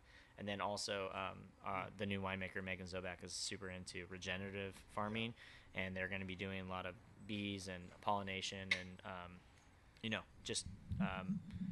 no-till farming, I guess, and we really wanted to have some storytelling devices that alluded to that, and then owning the color green for those reasons as well. So coming up with a brand color that it was evolved from their I want to say Gewürztraminer from the 70s, another white grape maybe, but it was in their color palette. It was red, black, green, and like cream. And so we just kind of honed in on some of that old, what would be a tasteful evolution that says we are one of the historical gems in Napa. And so we leaned hard into like more traditional, but you'll see there's modern flair all over this. Like we have blind emboss, corners and just really tasteful cues. So that was our goal with elevating this label. Cool. Mm-hmm. No, it's a nice label. I like that. It is like the colors. Yeah, that was the goal. It's giving this thing. And the wine. I mean, thanks for bringing these wines too. A total improvement on all their past. Wow, labels. Thank you. Thank you. Yeah. Now, if George Hamill came to you and said, "This is the label we want to do," what advice would you give him? Shout out George. He should. Yeah. G3. Yeah, I know G3, and so I would love to hear. So like, I think based on everything we talked about, like I think it works. It feels and sells as it's a. Them. It is, and I love the. I do. So I will say like the. I mean, can we talk about the old label? Like I think that's like. I think it's like they evolved the Badger really tastefully, but there's something really cool about the old label. It was like really funky. Yeah, it was. And like I was almost surprised that they like. So that's an evolution that is a big shift where, but maybe it like I would love to hear what the story was when they went into evolve that. Script wise, you know, I think it could be shifted a bit, like, but that's like my I think it works. I think it's elegant, and it's not my not my job either, you know. But I think it's like there's things on there that I would love to like play with, but like at the same time it's like does it do its job? And I would ask George, you know. G3, if you're listening, hire Gatto Rivera. I end up talking about the wine so much, though, because of the label. Mm. So maybe he's a freaking genius. So tell me about your thoughts on I the wine. I hate that freaking Badger. And then there's you hate the Badger. Then there's like there's not a life-size one. There's like a 6-foot-tall one on their property. I mean, he's really bought into that. I think that Badger there on. Well, it's Wisconsin. They're from Wisconsin. Yeah, right. But it just seems, I don't know, the whole animal thing on the 6-foot-tall Badger patrolling Highway 12. They're keeping it real. I mean they lean in very seriously to their college alma mater without a doubt. I mean that's even like the wine club is the band, right? College. Sell some freaking wine. Yeah, but there's a building with their name on it there. I mean they are committed to the school. There you go. So. But what do you think of the old label and then the pivot to the new one? I can't. So the last time I haven't had any of the Tom Rodriguez. The last one I had was the 2012. I think your dad farmed that one. Yeah. So that was the previous label, I think. Yeah. Yeah. Which I still had a problem with it. It's just personal. You're not a critter label. A what? A critter label guy. I like the bear on that other one, but yeah, right. It's so big, and the whole thing is it's all about where you went to college. For me, I want it to be all about the wine. In the brand legend, not actually about the Wisconsin Badger, and there's some other like family story that it ties into. Mm-hmm. See, I don't know that. Yeah, but the label doesn't tell me that either. All I see is this big Badger. Because they went to Wisconsin and there's a Badger. So then I'm like, holy shit! So if you went to Cal, it would be like the Cal logo or Golden Bear. Right. I have an entire pack of wolves on my label. Yeah. Or imagine you went to Sonoma State. God forbid. You'd have to have a wolf surfing a wave. Sea wolf. Right. I think we should do a Seawolf. Has nobody done a Seawolf wine yet? All right. What about the dragons? It's like, what about Sonoma kids that make a dragons wine? Yeah. Well, they do have a little vineyard on the high school. Mm-hmm. You know, dragons are cool, though. Dragons are cool. Yeah. Right? Seawolves are cool. Cersei, right? Badger. I mean, who says badgers aren't cool? I don't know. Honey badger, don't give shit. Badgers are fierce. All right. Should we get some shout outs before Brian is banned from another Napa Sonoma Valley winery? Okay, no shout outs. What a strong ending. Shout out Winemaker Spot for having me. Sam was on A Cork in the Road. Oh, I was on A Cork in the Road.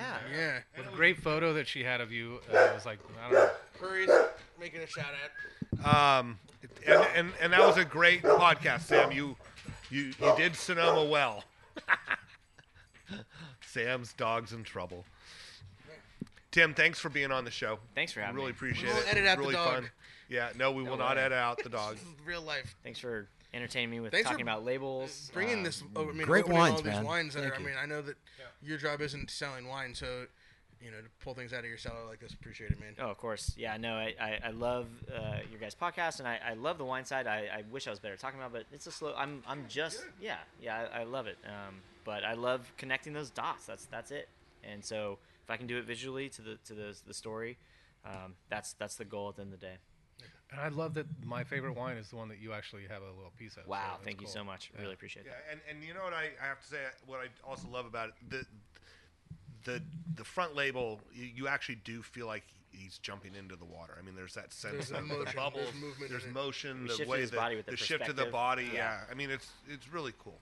It's not often I do an illustration, but that one is me, and it's fun to be fully immersed. No pun intended. But it is fun. It's fun to get use different mediums. Type's not always the answer, but sometimes it's illustration. And I love it. If you like Merlot, check it out. Really, please check it out. Encourage you to purchase some bottles of this. Please check it out. Sixfigurewine.com. Follow us on Instagram. Sixfigurewine. How much does that sell for? This is $39. Oh yeah. Yeah. I feel like it is a play for. It's hard for some people, but like I feel like all the reaction has been like, okay, I get it. This is really great. So we're really happy about that. And we have more releases on deck. This next year is gonna be really fun, and now we can kind of get it out in the world, which is this was a COVID idea. Right. So that's part of the reason we've been DTC. We're gonna be online, direct to consumer, but we're gonna be able to do stuff now, which is I'm sure you guys are all doing. So that part's fun. Cool. Well, thanks, Tim. Thank you guys. I really appreciate it. Happy married everybody. All those holidays. Are we doing another show before the end of the year? Yeah. So we have a show next week that we're doing with it's a cool person. From a cool winery. Cool. Well, I'm looking forward to it. With Jake from Bedrock. Oh, okay. More of the Bedrock think tank, but Jake's doing a Palomino. Oh, the sherry, right? Like sort of Solera, so something like that. He's going to bring two vintages of that to taste, and then if we're up to it, we've been invited to do a mezcal tasting last week. If we want Orosco, I can push it to the new year, but. Let's get a hotel. If we do a mezcal tasting, are we going to make it to the new year? Hey, and then big shout out to Hospice Tyrone. I know. Bart and I are super excited. Got our place all lined up, and reached out to Vicky. Gonna work on the Psalm team this year again. So I'll be working. So I get, which means all golden ticket pass to all the seminars and whatnot. As Brian's got a golden ticket. Yeah. And we're staying at a nice place, so it'll be fun. Yeah. Encourage everyone to go. Party at Bart and Brian's. Well, and at Saxum, right? Wow. If we can find out where it is and if we can sneak in. I know Sam. Phil sent me. You mean Sam in Oklahoma? Right. Sam in Tulsa? Yeah, right. A little Tulsa time. All right, we've certainly really digressed now. See you guys next week. Goon with the spoon. Thanks, everybody.